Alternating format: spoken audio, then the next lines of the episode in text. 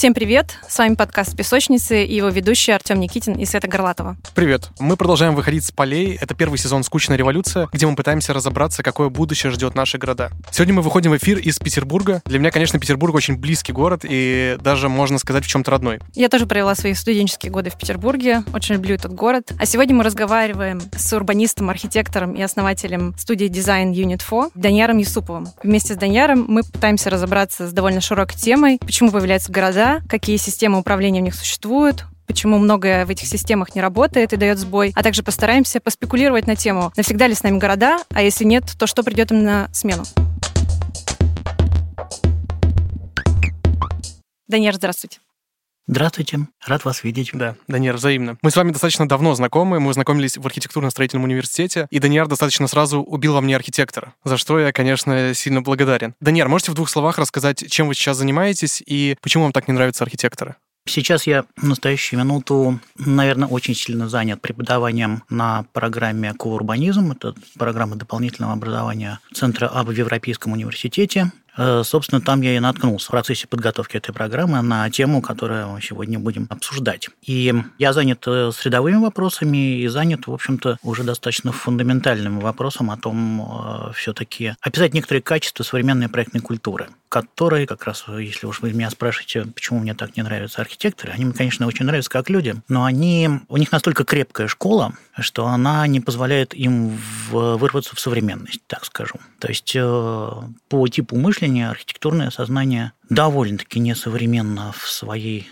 основе, хотя, в общем, в разных школах разное, конечно, происходит, как вы знаете, там, если мы возьмем там архитектурную ассоциацию в Лондоне или ИАК, да, Институт передовой архитектуры в Барселоне, Каталонии. да, то там, конечно, может быть, как раз раскрываются другие грани архитектурного сознания, не те, которые здесь, например, в Петербургской или в российской даже национальной школе.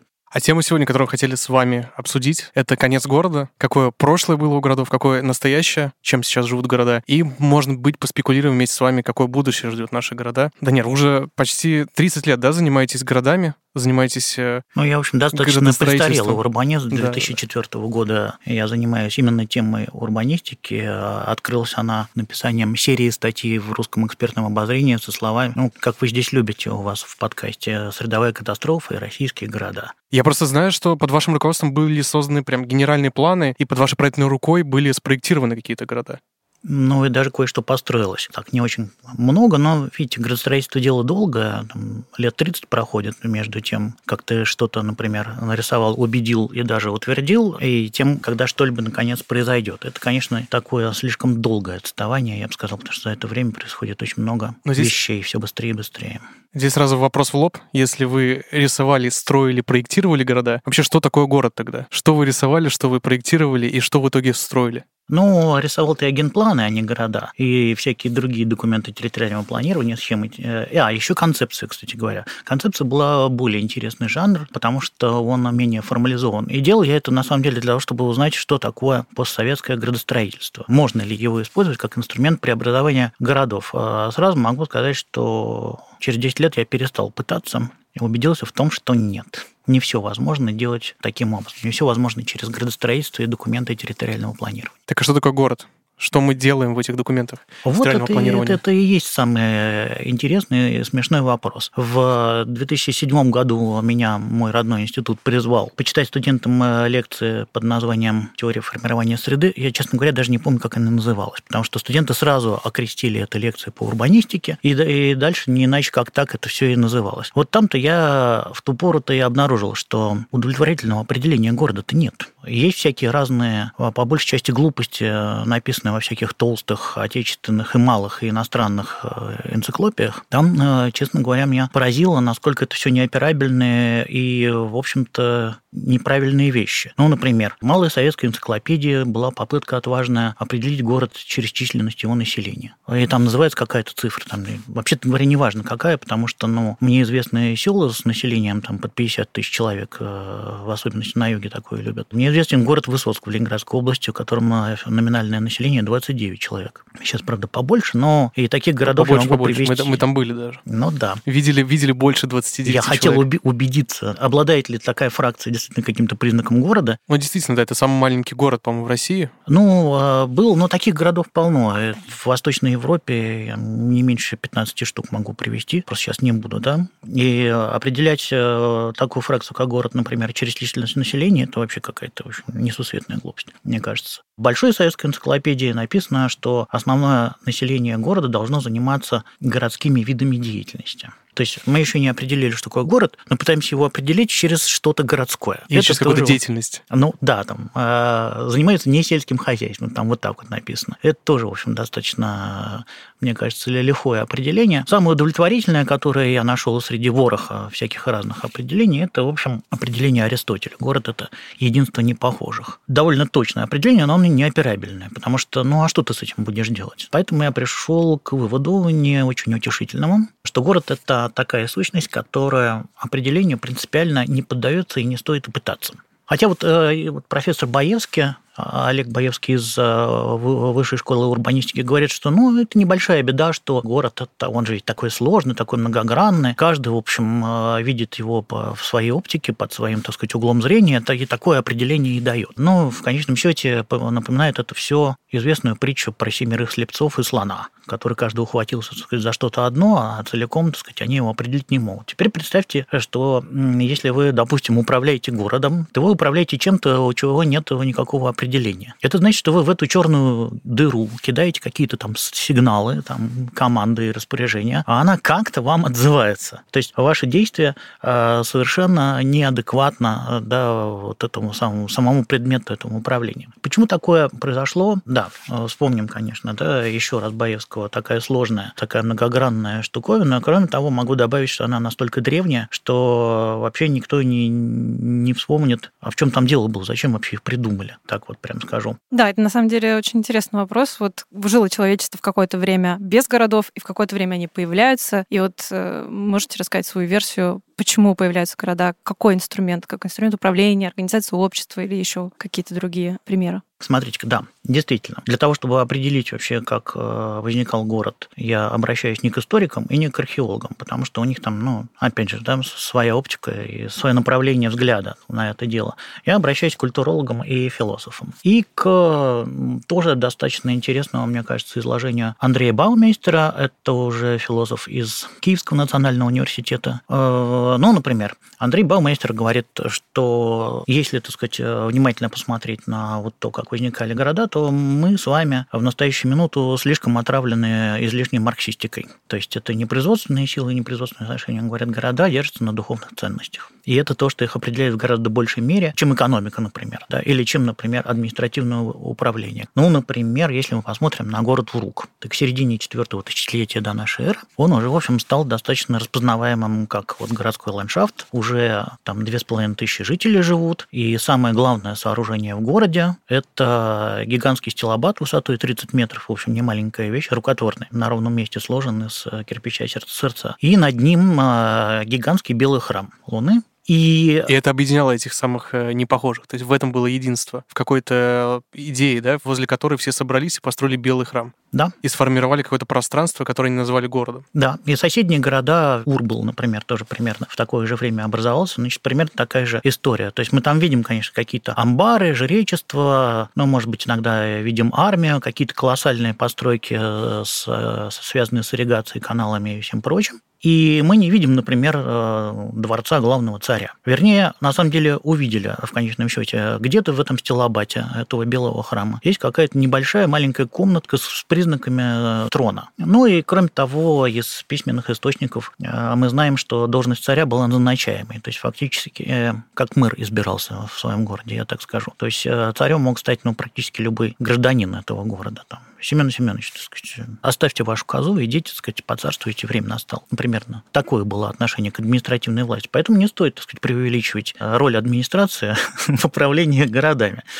И они управлялись и создавались, ну, совершенно иначе. И вот когда видишь вот всю эту картину, а, вот примерно 50 тысяч лет до нашей эры, это первые, ну, признаки того, что люди живут сообществами, такими кочующими сообществами, фракциями, ну, там, не знаю, от 50 до 250 человек, потому что они вынуждены были быть мобильными, они все время мигрировали. Почему мигрировали? Потому что за кормовой базой, в общем-то, ходили. И нормально, в общем, себя чувствовали. Это была модель управления. То есть можем сказать, что город появился в первую очередь для того, чтобы объединить этих незнакомых людей и дать им возможность управлять самим собой, ну и управлять какими-то действиями. Там сложнее была история. Они сначала придумали оседлость. Они сначала перестали ходить. Как только они перестали ходить, они стали, наконец, хоронить своих умерших родственников. И э, таким образом сообщество укоренялось. То есть, когда у вас уже укоренилось сообщество, вы уже, так сказать, далеко, ну, то есть, когда у вас уже э, возникает культ умерших родственников, вы далеко от них не отходите, так скажем. И дальше уже они изобрели а, одомашнивание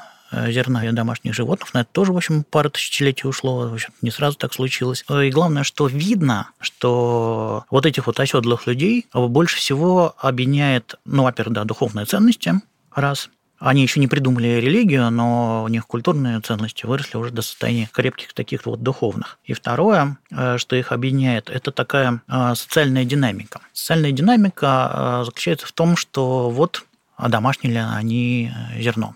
И жизнь сразу стала лучше, их сразу стало больше, и от этого их жизнь стала хуже.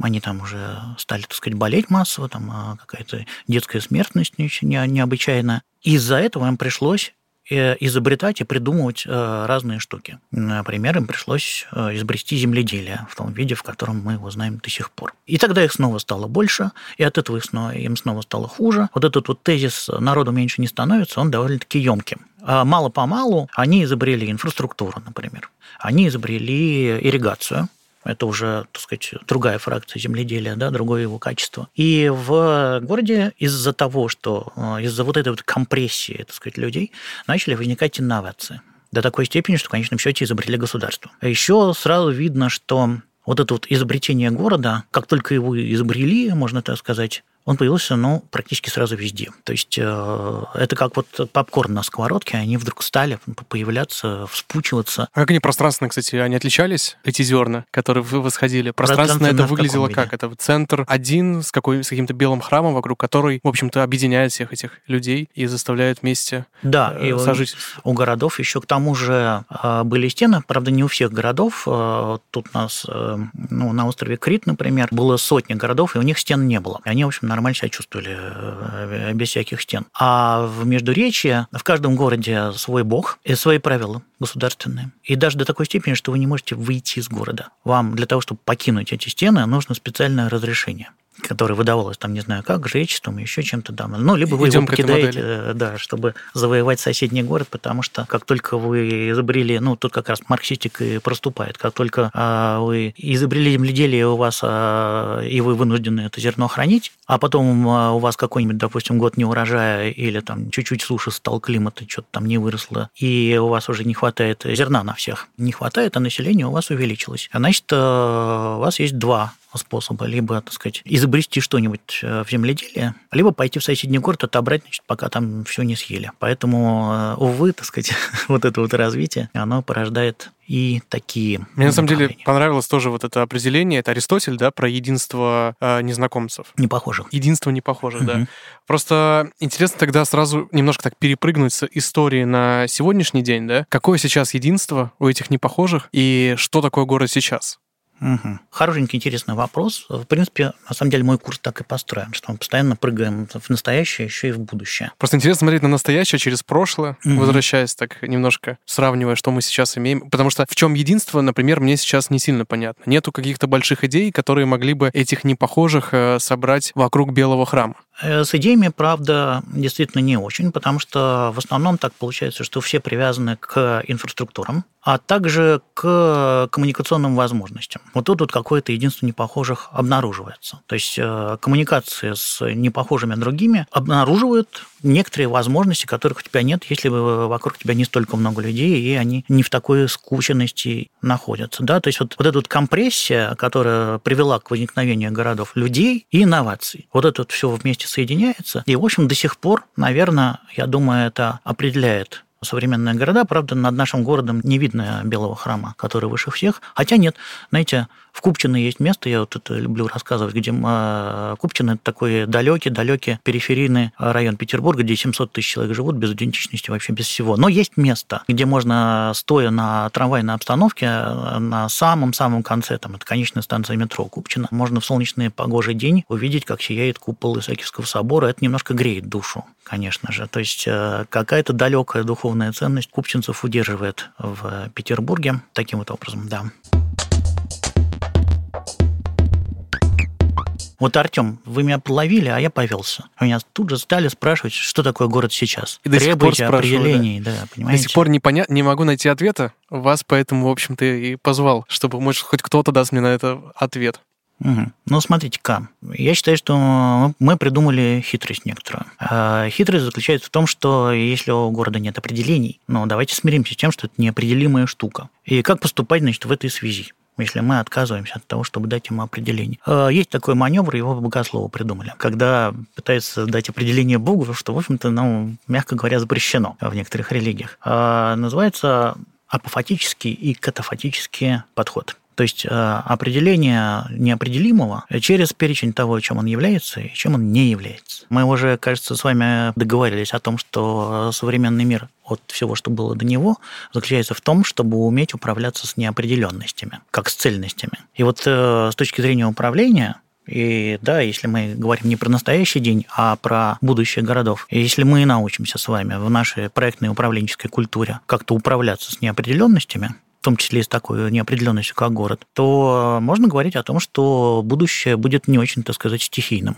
И не очень определенным. Да, и вместе с тем, то есть именно поэтому современным, я бы так сказал. Потому что пока что это, в общем, ну, совершенно плохо управляемая сущность. То есть э, городом можно управлять через инфраструктуры, конечно. Вот положили трубу с водой, значит, к ней можно там что-то пристроить. Не положили трубу, все равно растет. Я здесь только согласен, потому что, опять же, я вначале говорил, что у вас э, достаточно большой опыт управления определенности как раз-таки, потому что вы создавали генеральные планы, схемы территориального планирования, да, СТП. Да, знаете, с болью в сердце. Это вот как раз-таки попытка на нащупать эту определенность, и там перспектива, там генплан создается на 20 лет, правильно? На 20 лет человек пытается зафиксировать будущее и определить его, и это провал ну, это ни к чему не приводит. Просто интересно, как... Но мы в Казани пошли по-другому, например. Они решили сначала все-таки определить нематериальные ценности, на которых держится город при проекте реконструкции центра. У них концепция реконструкции центра. И вот они, в общем, а, не совсем знаю, как к этому подступиться, но, тем не менее, пошли в этом направлении. Отважно. Ну, к чему-то там, наверное, пришли. Я не знаю, чем все это кончилось. Кажется, у них все-таки концепция какая-то состоялась, и они ее, кажется, приняли. Это вы про генплан, да?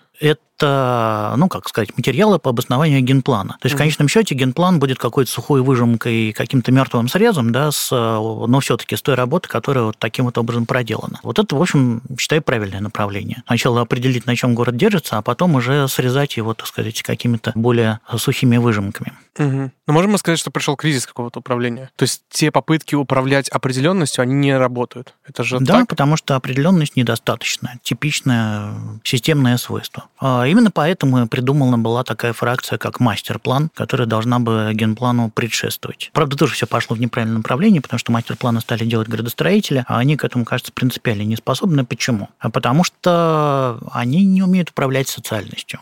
А кто тогда в этом случае должен составлять такие документы и вообще придумывать? Значит, что мастер-план это вообще не документ. Мастер-план – это форма общественного договора, форма общественного согласия э, между всеми участниками пространства по поводу того, каким будет либо целиком, либо какая-то его часть и так дальше. И пока вы не достигнете какого-то консенсуса или компромисса, и это не будет зафиксировано соответствующим образом, у вас не будет никакого мастер-плана, а у вас будет просто мертвый документ, который от генплана мало чем отличается. Это будет абсолютно коробочное мысление, как любят архитекторы, да, в своей вот черной вот коробке, в этом черном ящике, создать какое-то видение, а потом всех уговаривать, что это очевидно хорошо. Постоянно слышим вот эти вот тезисы «доверьтесь профессионалам», а с какой стати? Откуда взялись представления у этих профессионалов по поводу конкретного города. У них же, в общем, обычно такие довольно-таки общие подходы, да. А общие подходы дают общие решения, не специфицированные к каким-то обстоятельствам. Ну и главное, что то, на чем держится город, а, не обсуждено, не выяснено, не определено, соответственно, извините, мы, да. Мы, кстати, по... на самом деле, я буду немножко так нас возвращать, оттягивать назад, да. До сих пор не определишь, чем он является, чем он не является. Вот что, чем является город? А, нет, слушайте, так нельзя, ну, в самом деле. Нельзя так, да? Нельзя так, нельзя. Это, знаете, как в соцсетях вот это пять причин, почему ты город, да, или ну, пять да. принципов, почему да, ты... Да, 10 шагов к идеальному городу. Ага. Значит, э,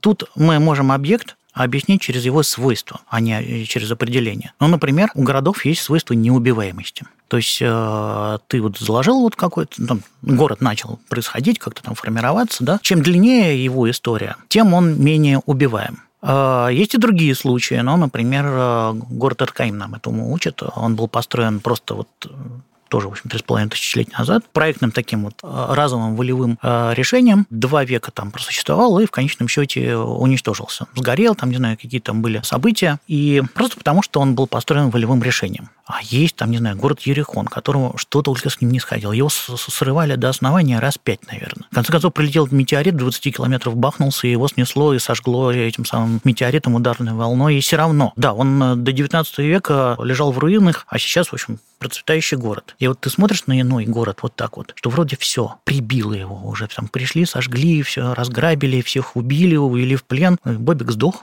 и больше не шевелится через два века смотришь, шевелится и процветает. И все равно, так сказать, э, туда Значит, манит. было то самое единство? Я вот призываю, так сказать, нашего министра обороны, я не очень понимаю, почему министр обороны у нас ответственен за новые города. Самое время. Наш подкаст как раз-таки для этого, для того, чтобы министра обороны... Ну, проконсультируем его да, по этому вопросу, что если он там хочет, так сказать, затеять семь каких-то мегаполисов, как он сказал вообще, в Сибири, миллионников, да, не мегаполисов, миллионников, то он ответственен за то, что они будут там всегда, если уж он такое сделает. А если ваш э, город не вы выстроил э, и пропал. Такого у нас тоже, в общем, довольно-таки много. А, значит, он был недостаточно город. А вот так вот. Есть, конечно, какие-то там э, чрезвычайные стихийные бедствия, которые там, не знаю, вулкан Санторин взорвался, и, в общем, с этого момента э, города на Крите стали потихоньку чахнуть. Или там какой-нибудь Махенджадара там в долине Инды. Тоже там какие-то то ли радоновые разломы, то ли еще что-то такое. В общем, его, в конце концов, уничтожили. Хотя, не знаю, мне вот э, известны разные случаи. Вот город Джанатас в Казахстане. Он же просто стоял в совершеннейших руинах, абсолютно брошенный, покинут. Как город называется? Э, Жанатас. И все равно вот через полвека там какая-то новая жизнь зашевелилась.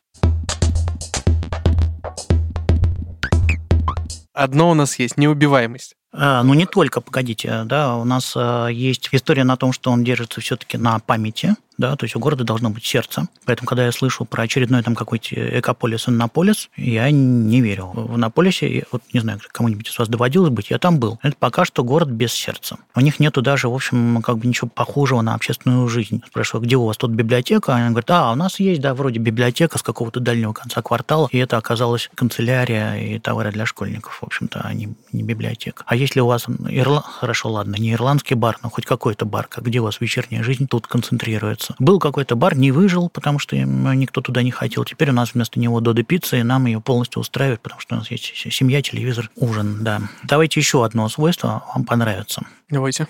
Город не город, если у него нет самоопределения и самоуправления. Военный городок, хотя он похож на город, куча домов, куча людей, асфальт, машины, трубы, у него нет самоуправления. Пионерский лагерь тоже. И это не город. Получается, что э, если мы думаем о городе и его системе управления, то у него может существовать только одна система, как самоуправление, как одна из Ну, смотрите-ка, есть небольшая, да, диапазон, так сказать, разницы между самоуправлением и самоопределением. То есть даже если город там не самоуправляется, но у него есть самоопределение, значит, он все-таки больше город, чем не город. Если у него нет самоопределения, а есть какое-то абсолютно покорное самоуправление, как у нас в Петербурге, то Петербург в этом смысле становится все меньше и меньше городом. Хотя, в общем, Исаакиевский собор, дома, машины, люди. Вот, кстати, может быть глупый вопрос, но все-таки самоопределение было у городов, да, то есть э, в там, прошлой истории, там, прошлое столетие, города, в общем-то, успешно справлялись как-то себя обозвать и как-то себя самоопределить. Но вот сказать, что было самоуправление, например, в Советском Союзе у городов, ну, достаточно какое-то дерзкое заявление. Не сказать, что там все происходило. Там был пионерский лагерь, нет? Ну, и они оставались городами? Э, нет, там, а, а, видите ли, городами фактически распоряжались э, городообразующие предприятия, то есть те заводы, при которых они города построены. И э, эти самые городообразующие предприятия вели себя, в общем, как хозяева положения. В их руках все средства, это они определяют, значит, куда городу расти, развиваться и так дальше. И в этом смысле это была такая странная форма самоуправления на советский лад, э, так скажу. То есть директор завода был главным в городе, а вовсе не исполком. Ну, мне кажется, сейчас тоже есть такие города и такие ситуации, например, Норильск, где всем управляет Норникель. Главные деньги в го- ну, города да. находятся в одной компании. Теперь корпорация. Есть у нас такая фракция, как закрытые города, они тоже, в общем, примерно таким же образом управляются. Самоуправление. Да. Ну, вот такая форма, так сказать, да, угу. ее немножко постсоветский извод, но тем не менее. А есть, пример, может быть, э, чтобы было понятно, о каком самоуправлении мы говорим. Пример города, который не смог самоуправиться и, в общем-то, ушел, исчез, и о нем мы уже не говорим как о городе. Я, я бы больше говорил о том, что есть какие-то города, которые ввиду того, что у них нет самоопределения, они, ну, они городами-то не являются. Вот я вот привожу, например, Купчино. Это, в общем, практически остров, он отрезан, так сказать, всего города железными дорогами, а, а связан, так сказать, какими-то троллейбусами, трамваями. И это 700 тысяч человек, это ну, почти миллионное население без идентичности, без самоопределения. А мне вот интересно, административно есть вот города? Потому что город еще же просто есть административные границы, да? И если вот какие-то такие административные границы, которые пытаются быть городом, но у них нет самоопределения, у них нет самоуправления. На бумаге они город, но мы понимаем, что как сущность это не город, и, по крайней мере, не тот город, о котором мы сейчас говорим с вами. Увы, в стране, ну, если про наши города говорить, а с этим лютый административный бардак происходит. Действительно, вот,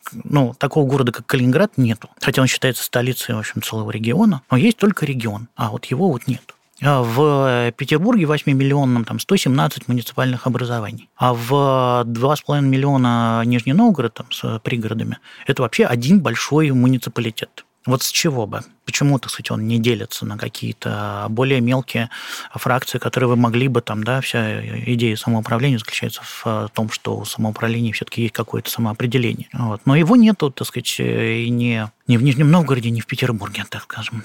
Вот если мы говорим про город сегодняшнего дня, видим ли мы какие-то тенденции, что, наоборот, увеличивается самоуправление у этих городов? Либо, наоборот, мы видим кризис этого самоуправления, и города начинают становиться не городами. Вот какая-то тенденция в этом есть? Самоопределение городов Междуречия довело их до состояния государств отдельных друг от друга. Только, знаете, как государств без границ. Это государства точки были вот такие разбросанные. В пример с другой стороны э, той же мысли заключается в том, что из-за значит, некоторого противостояния самоуправления и правом на самоопределение городов и государства и возник кризис а, самоуправления в нашей стране. То есть государство пытается, в общем-то, самоуправление несколько, так сказать, уничтожить, придушить и распылить, так сказать, несколько. Государству удобнее сверху над городами ими распоряжаться как объектами управления. Но, как мы знаем, ввиду отсутствия определения, управляют они неизвестно чем и, соответственно, неизвестно как. И опять же мы возвращаемся к теме вот этих генеральных планов, схем территориальных планирования, которые спускаются и пытаются управлять неопределенностью. Ну вот э, возникла некоторая фракция в виде мастер-планов, никто не знает, что это такое.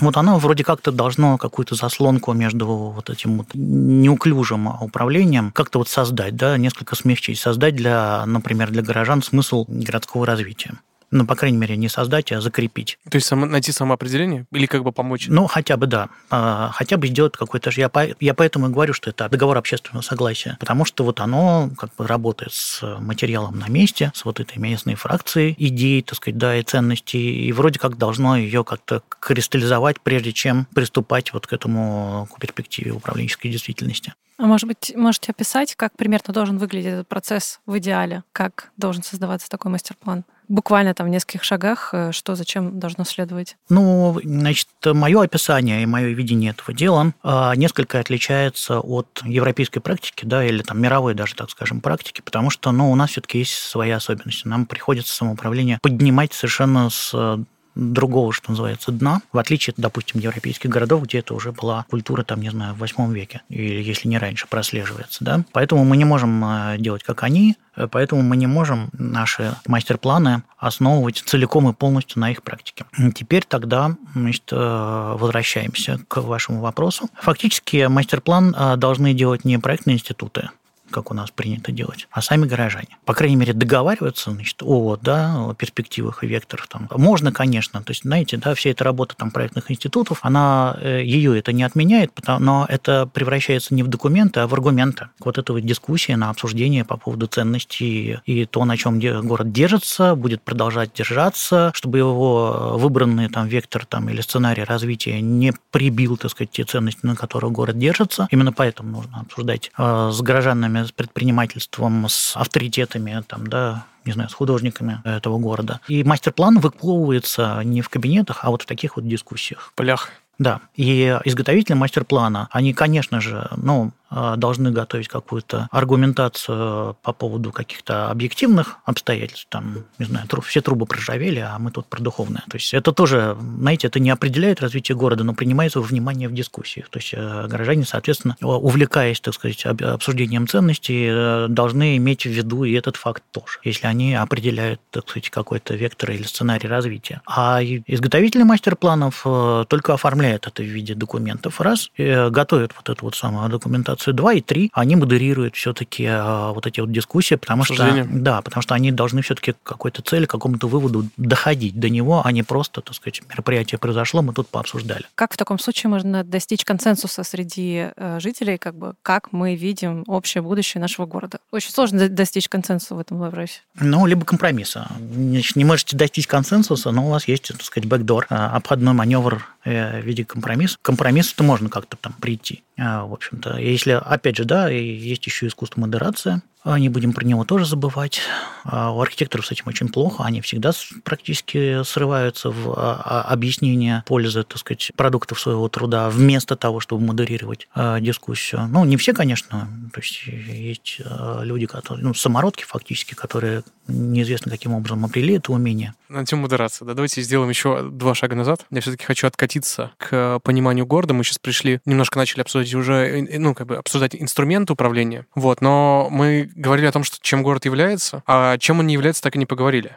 Ну, может, и не нужно, если мы уже обо всем договорились, или как? Какое не знаю, ну, если, если есть какие-то мысли, чем город точно не является, может быть, их было бы интересно тоже зафиксировать, чтобы хоть как-то хоть как-то захватить вот это определение город? Кажется, мы уже заходили на то, что численность населения не такой уж прям важный фактор. Это его не определяет. Город большой, бывает маленькие города. Сельскохозяйственная деятельность тоже, да, судя по всему. Хм, да, и, э, и не сельское хозяйство. Я, я, я бы так сказал, в, в Междуречье а, жители города не считали селян вообще за людей.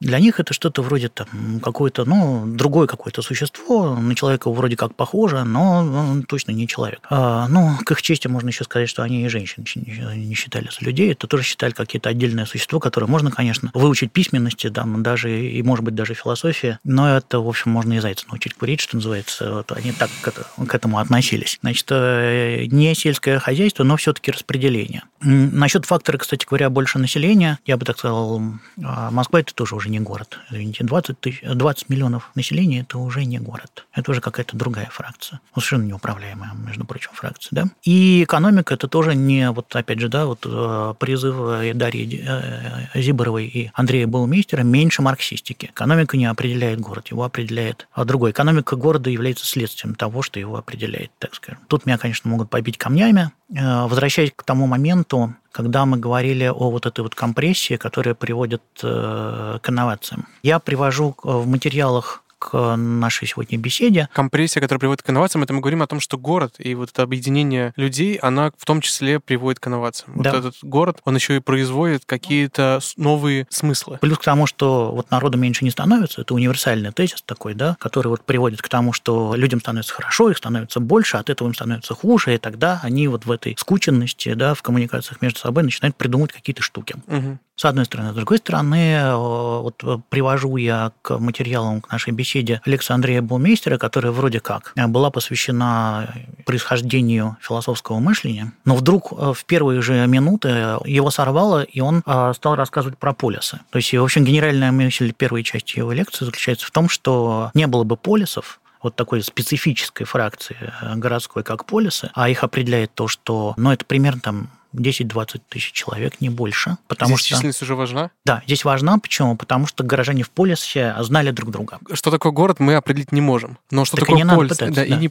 да, это мы уже поняли. Мы работаем с этой неопределенностью. Да. Что такое полис, мы можем определить? Можем. Потому что полис – это не город, это такое свойство, которое определяет города. В конечном счете, да, опять же, если послушать полмейстера, полис – это политика. Политика сделала города такими. Они были, ну, практически одинаковые. Ну, то есть они не, не столь различные, отличались между собой как ландшафтная форма, как управленческая форма. Ну, там были, конечно, какие-то там проявления тирании, некоторые там, э, или там сатрапии какие-то были. Но в конечном счете это города, которые управляли своими гражданами. Именно поэтому вот у них естественным образом а, установилась вот э, такая численность. Эти граждане, значит, э, опять же, да, главное в городе – это храм, ну и плюс к нему агора, театр, э, то есть там, где могли э, вот эти знающие друг друга и видящие друг друга в глаза горожане собираться и обсуждать волнующие их вопросы. Например, идти войной на соседний город или пока погодим, значит, может быть, он к нам придет и мы повоюем, так сказать, вот здесь, на нашей поляне. Или что-нибудь в этом роде. Из-за того, что их было, ну, примерно около тысячи, и вот таких вот маленьких, и совершенно независимых, у них возникла соревновательность. Они соревновались между собой, кто из них вообще круче.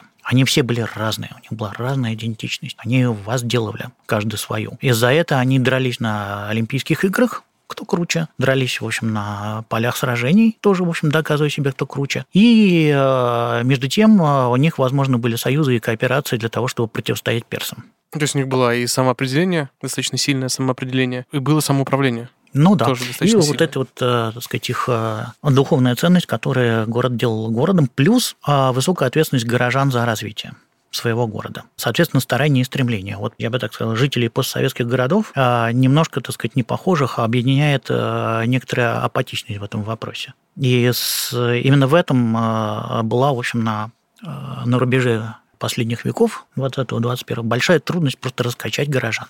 Мне кажется, до сих пор существует такая трудность. Ну или это может быть в головах чиновников, что люди на самом деле не хотят вовлекаться в процессы управления. Это миф или это реальность? Ну, конечно же, миф, потому что у них и возможностей никаких, так сказать, не было, инструментов к этому, да, то есть они не знали, чего они могут хотеть-то, вообще-то говоря, потому что единственный э, способ, каким образом э, горожанин может э, выразить свое мнение по поводу того, как развивается город, это написать жалобу. Единственный способ на постсоветском пространстве был. Либо организовать некоторый такой полутеррористический кружок, э, чтобы терроризировать администрацию главным образом. А, что, в общем, тоже, в общем, кое-где, кое-как, в общем, происходило. Народная воля почти. Народовольцы. Ну, ну, этому уже учили в школе, поэтому да. Вот такой вот путь им был известен. А сейчас это происходит совершенно иным, а, я считаю, не безинтересным способом, естественным путем. Нет, не совсем естественно. Значит, э, к тому, что происходит сейчас, привели э, локдауны и всеобщая интернетизация. А как вы знаете, в России она, в общем, одна из э, самых развитых в мире. И, и проникновение, в общем, покрытие тоже да, достаточное. Значит, и каким образом это все сработало? Несчастные а, жители мегаполисов бежали, в общем, от всяких разных а, причиняемых а, ограничений и страданий локдауна, используя возможность работать удаленно, да, всех локдауны всех научили работать удаленно. Тех, кто сопротивлялся, тоже, в общем, сдались перед э, лицом такой возможности. И тогда они вдруг увидели, натолкнулись на тоже универсальный такой принцип «начертаем, сдался мегаполис». И они массово бросились вот в окрестные вот эти вот города, маленькие, исторически, со своей душой, со своей памятью. А, Все разрушено, местные жители как-то не очень, так сказать, интересуются, но, видимо, уже это выученная беспомощность, так, так называемая, да, постсоветских жителей, постсоветских городов. И многие из э, вот этих вот активных да, э, жителей мегаполисов, у которых есть такая возможность покинуть мегаполис, туда возвращаться только в случае крайней необходимости. Поселились просто в них. То есть э, Ростуризм думает, что это туризм, а это не туризм, это релокализация. Релацировались и немедленно занялись мероприятиями по улучшению городской среды, так скажем чуть ли не своими руками, организовывать там кого-то в местных библиотеках, да, а, собирать деньги на восстановление церквей, потому что им нравится вот эта вот душа города, вот эти вот историческое наследие, оно здесь просто очевидно, да еще вокруг природа тоже, в общем, фактор. И фактически вот эти вот пришельцы стали брать на себя ответственность, которую не брали на себя местные жители за развитие этих малых городов. Вместе с собой они привезли в эти города платежеспособный спрос, спрос на качество городской среды, предпринимательство соответствующее, и, глядишь, так сказать, что-то и зашевелилось. И вы думаете, это успешная модель? Ну, то есть они не возвращаются обратно, и они достаточно сильно якорятся в этих малых городах? Потому что есть такое ощущение, что и еще это тащат за собой временная история, нет? То есть вы думаете, что когда без QR-кодов будут пускать там во всякую Европу и Финляндию, они все немедленно ринутся обратно? Кажется, знаете, что вот они увидели вот эту всю милоту, которую То есть, конечно же, поедут они и в Испанию, и в Финляндию, просто для того, чтобы посмотреть на другой мир, но не, но не жить там. И это плохая новость для мегаполисов. Да, я, наверное, еще раз повторю тему нашего выпуска. Мы ее заявили как конец города. И здесь хотелось бы поговорить, э, в чем конец. Да, мы пытаемся уловить и зафиксировать, что такое город. Мы зафиксировали, что мы не сможем его зафиксировать. Просто интересно поговорить, а в чем тогда конец? Как он рушится? И если рушится, то из-за чего? И что может быть после этого конца? Ну, значит, тут несколько векторов у нас есть. Один такой, в общем, не очень понятный. Тот факт, что когда-то города начались, означает, что когда-нибудь в таком виде они и закончатся. Хотя, в общем, ну, существуют они достаточно долго, но все равно не бесконечно долго. Ничто не вечно на Земле, даже мерзлота. Раз. А второе, а, вот это вот, эскал... вот для городов действительно очень характерна такая вот эскалация. Это вот одно из тоже определений города. А эскалация ну вот как, как мы видим, да, самоуправление довело их до состояния государств, инновации э, доведут еще там до чего-нибудь, и э, в своем неуемном развитии э, города дошли до состояния мегаполисов и мегалополисов. У нас-то с этим пока еще все более или менее, а вот там у японцев это прям вообще... А мегалополисы это что? Это, это агломерация? Это, Нет, это ну, это даже больше, чем агломерация, потому что а, Босс-Ваш, например, это целое побережье, это один сплошной фактически город, беспрерывный. От Бостона до а, Бостон это севернее Нью-Йорка. Это да, большая штука, у нее есть самоуправление и самоопределение? Нет, это уже не город, а. понимаете? Вот это уже настолько гигантская фракция, что это уже не город. То есть конец города — это когда город начинает распадаться, терять самоуправление и распадаться на какие-то более мелкие Да, и терять одно за другим. А вот эти свойства, которые его определяли. Теряет и идентичность, и самоуправление, и а, общие для всех там, да, ценности. Неубиваемость, или как так это звучало? Смотрите, а, что происходит. Я вот немножко продолжу с этим, да, с вот этим вот процессом, когда а, средний класс бросился в маленькие города. Теперь представьте, что это в пределе сделает с мегаполисом, откуда они все, в общем, сбежали. Этот город остается для студентов, мигрантов и, может быть, офисного планктона. Я тут даже про планктон не очень уверен. Студенты и иммигранты – это не собственные жители собственного города. Они туда приехали не для того, чтобы остаться. Ну, мигранты, да, а мигранты становятся горожанами города. В общем, в пределе-то. А, да, но мигранты, они же а, не все, так сказать, ассимилируются настолько, чтобы принять те ценности, которые в основе города лежали. Вот так вот и погибнут мегаполисы, я бы так сказал. Ну, и станут, в общем, чем-то иным, чем города. Вот так вот скажем. Ну и кроме того, нужно помнить, что на протяжении всей истории, вот этих 10 тысяч лет, когда пока существуют города, они, в общем, урбанизировались какими-то волнами. То есть они вот, бац, урбанизация, там, не знаю, четвертое тысячелетие до нашей эры. А спустя два тысячелетия, бац, вообще городов никаких нету. Потом они опять вдруг взорвались там в, в этом самом в средние века, ну, тоже, значит, да, если говорить про европейское развитие. Но на самом деле в азиатском тоже что-то примерно похоже происходило. И они тоже пропадали и, и вновь возникали. Массово, я имею в виду, вот прямо вот как, действительно, вот как, не знаю, с чем сравнить, как грибы, наверное. А нужно ли там что-то с этим делать? Ну, то есть умирают ну, города, э, она вот теряет идентичность, ухудшается самоуправление. Должны ли мы как-то помогать и укреплять идентичность и увеличивать самоуправление? Должны, если вы горожане. А вообще, конечно, не должны. Я как урбанист смотрю на это спокойно.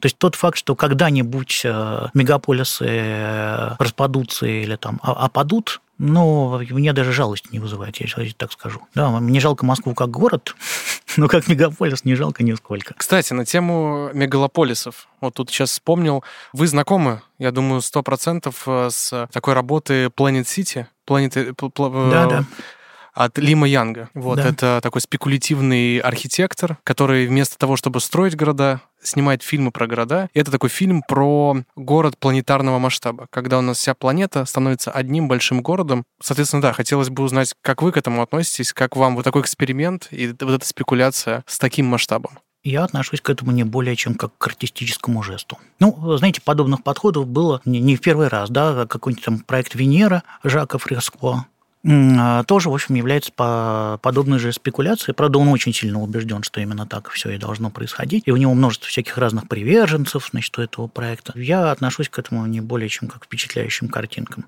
Ну, еще один вариант того, что придумано и именно по этой причине погибнет. То есть никаких уроков или вопросов мы оттуда взять не можем. Ну, погибает примерно все, что э, таким вот образом вдруг придумывается. Все, что рождается в голове одного человека. Да? Если вы небольшой коллектив, то тут же на что-то можно надеяться. И таким образом вы можете придумать нечто новое, там поселиться, его возделать и возделать в поколениях. Но не в голове одного человека рождается такая штука, как город. Я думаю, что Неом не выживет. Неом – это город Саудовской Аравии. Да, это город э, Саудовской Аравии. Э, это такая вот э, линия, Почему в Саудовской Аравии? Почему там вообще на этом побережье, в этих горах должна быть непременно почему-то линия, в которой вот придумано как ну, с самого начала придумывается, и лучшие умы мира нанимаются для того, чтобы придумать новый-новый город, который, главное свойство которого заключается в том, что он новый. Ну вот тебе, пожалуйста, самая главная духовная ценность. Интересная история здесь э, поговорить э, про телекоммуникацию, о которой мы начали много говорить, и как о такой новой большой идее, да, что у нас вот это самоопределяет в том числе нас, то, что мы все подключены к одной большой сети. Насколько вот новые технологии, насколько это вот эта большая сеть способствует вот этой смерти городов? Или наоборот не способствует, и наоборот возрождает эти города?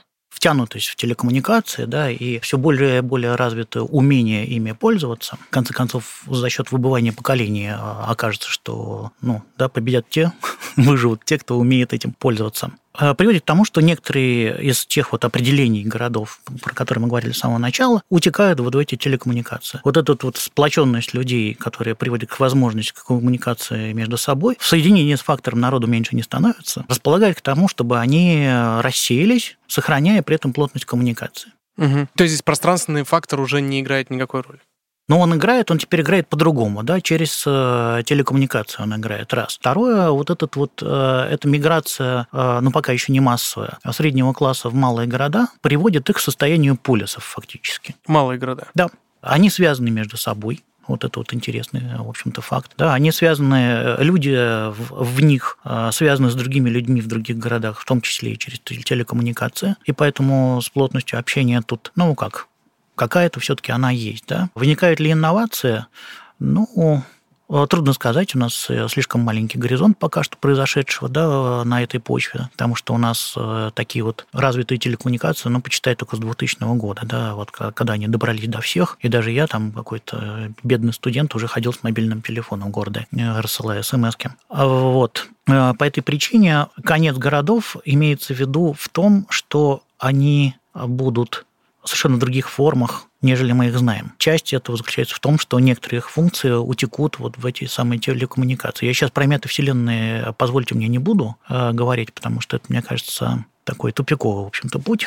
И не надо. Да. Хотя там пока что, ну, то есть самоуправление там пока что нет никакого, хотя может быть, но оно точно станет воевать с корпоративными позициями. Это вселенная создает корпорации. И это не виртуальные города. Насколько вообще вот эти технологии, не говорю сейчас о метавселенных, вообще в целом технологии, которые сейчас появляются, могут поспособствовать образованию новых полисов и новых моделей управления? Ну, смотрите-ка, кажется, едва ли не последняя, там самая грандиозная идея, которая каким-то образом может повлиять на будущее городов, это неиспользованная еще анархическая идея. Угу. Там вот прям, прям видно, а, что из-за фактора принятия горожанами ответственности на себя за общество, оно автоматически приходит, э, приводит к такой фракции, вот, похожей на полис. А с другой стороны, у нас еще есть некоторый ресурс в концепции Smart City, а, основная мысль которого заключается в том, чтобы не управлять тем, чем управлять не нужно, потому что это управление можно заменить более эффективно на каких-то роботов, э, сенсоров и тому подобное. То есть э, мы можем массу людей высвободить из этого сектора, из сектора управления городов и воспроизводством их качества средового окружения. Для чего? Для того, чем были заняты люди в полисе. Для креатива, пусть придумают другую философию, в конце концов, у нас с этим как-то плохо пока что. Неспроста, в общем, Платон считал, что на вершине управления государством должен э, быть философ. Теперь посмотрите, значит, э, на наше управление. Где там философия? Какая? Самая, в общем-то, простая. Пирамида Маслоу. Все дело в том, что, говоря о технологическом развитии, мы частенько забываем, что все это технологическое развитие в отрыве от социальных каких-то технологий. Социальные технологии я имею в данном случае не соцсети, да, а нечто более комплексное. Как раз то само, самоуправление. Оно не будет работать, да, потому что у, э, у этого технологического развития, грубо говоря, не будет э, достаточно умного потребителя. А вот с социальными технологиями у нас пока что идей мало. Именно поэтому я припомнил достаточно вот эту глубокую, развитую и развиваемую уже на протяжении там, полутора, даже, наверное, столетий, идею анархической какой-то социальной организации. К слову сказать, еще один а, момент, когда технология позволяет развить некоторую вот эту вот ответственность горожан и их организовать. Проект, который мне нравится, он на протяжении многих лет, хотя вещь, вещь уже старинная, я сейчас, наверное, не вспомню, какой год она началась. Проект Smart Citizen. Барселона. Правильно, это ну, Франческо он начался Брея. в техническом университете Делфта, да, и был развит уже в э, институте ИАК, э, институте продвинутая архитектура, так это называется, да. Но и заключается он, конечно, в том, чтобы э, горожане, в общем, своими... Да, это, в общем, жанр называется digital community. Горожане своими руками паяли в общем, а, коробочки. какие-то да, коробочки с датчиками и мониторили состояние окружающей их среды. Ну, собирали данные и обменивались этими данными. Да, и через, так сказать, вот визуализацию, собственно говоря, этих коллективно собранных данных, они бы могли осознавать, насколько они используют там среду. Могут ли они себе позволить, так сказать, больше расход питьевой воды, или нужно что-то придумать. Да, это их, в общем, вызывает к дальнейшему технологическому развитию, так или иначе, из-за того, что они видят, как они распоряжаются своей средой через вот эти вот датчики, изготовленные фактически собственными руками. А вот это вот один из путей, когда технологизация города поддерживает социальную самоорганизацию и ту самую ответственность, про которую мы говорим не такое далекое будущее развития городов вижу вот именно так. И именно тем, что плотность коммуникации сохранится, люди рассеются по небольшим городам, они будут лучше знать своих соседей, так сказать, да, и э, больше с ними общаться. При этом не терять коммуникации через телекоммуникации с тем, с кем они смогут это а, общаться. И кроме того, Smart City высвободит их для так сказать, новое творчество. Пусть придумывают новую философию, например, там, или что хотят, придумывают. Новую То есть в этом случае City, ну, как бы концепция умного города, она будет заниматься именно планированием, не знаю, транспортной системы, а, распределением там потоков, а, строительства, не знаю, где должно быть торговый центр, где должен быть жилой комплекс. Или для каких... Нет, я предпочитаю, чтобы планированием занимались все-таки люди. А City э, вымещала людей из тех секторов труда, где он ну, рутинен, соответственно, бесполезен и несозидателен. Например? Какие сферы? Ну, то есть, что будет, условно говоря, в зоне ответственности Smart City, а что в зоне ответственности людей? Отслеживание состояния средового качества инфраструктур и их ремонт, ремонт инфраструктуры. Например, вот это. А планирование все-таки должно рождаться в коммуникации, чтобы а, планирование не превратилось в какой-то черный ящик, который, так сказать, неожиданно выдает какие-то результаты, неожиданно для тех, кто ими пользуется. То есть, на самом деле, то, о чем вы говорите, это такой полис 2.0. То есть это такое возрождение вот этого свойства, которое было у городов, да. И теперь смотрите-ка, да, а в этом смысле в каждом городе будет происходить неизвестно что, и это та самая неопределенность, которая хороша. И образ управления был бы хорош тем, чтобы он это вот поле неопределенности все-таки оставлял в виде свободы самоопределения граждан. В этом смысле не надо управлять городом. Нужно управлять неопределенностью. Неопределенностью. Совершенно верно. Но мне кажется, это вот как Отличный раз итог. Хороший итог, да. Во-первых, полис 2.0. Да, не надо определять неопределенность. Она хороша сама по себе, потому что оставляет достаточно свободы для творчества и самоопределения. Для этого люди, собственно говоря, и к этому и призваны, а вовсе не для того, чтобы ремонтировать между ну, там какую-нибудь городскую канализацию. С одной стороны, конечно, страшно это звучит. Я имею в виду, что оставляем неопределенность и работаем с неопределенностью. С другой стороны, опять же, смотря на предыдущий опыт, там, 20 века, когда мы, наоборот, фиксировали и определяли, это оказалось еще страшнее. Поэтому, наверное, нужно довериться неопределенности и попытаться вот работать вот с этим окном возможностей. И тогда будут рождаться идеи, и у вас тогда появится новый транспорт, новые способы коммуникации, новые практики, там, осознанности, чего хотите. Значит, у вас будет появляться просто само собой. Ну, примерно так, как в полисах появилась философия, то, чего раньше не было. Спасибо большое, Даниэр, что уделили нам время и присоединились к подкасту. Да, как всегда, бескрайне рад. Ну, я вам, конечно, благодарен за возможность обрести голос, потому что иначе он будет, так сказать, услышан только в очень ограниченной аудитории. А я думаю, что здесь э, мысли такие, которые, в общем, полезны многим. Спасибо, что дослушали до конца. С вами был подкаст «Песочницы», его ведущая Артем Никитин, Света Горлатова. У нас в гостях был Даниил Юсупов. Над подкастом также работают продюсер Алексей Орлов, звукорежиссер Илья Шматков, музыка Никита Алексеенко. Оставляйте ваши комментарии и отзывы. Мы ждем вашего фидбэка. Всем спасибо и до новых встреч. До новых встреч.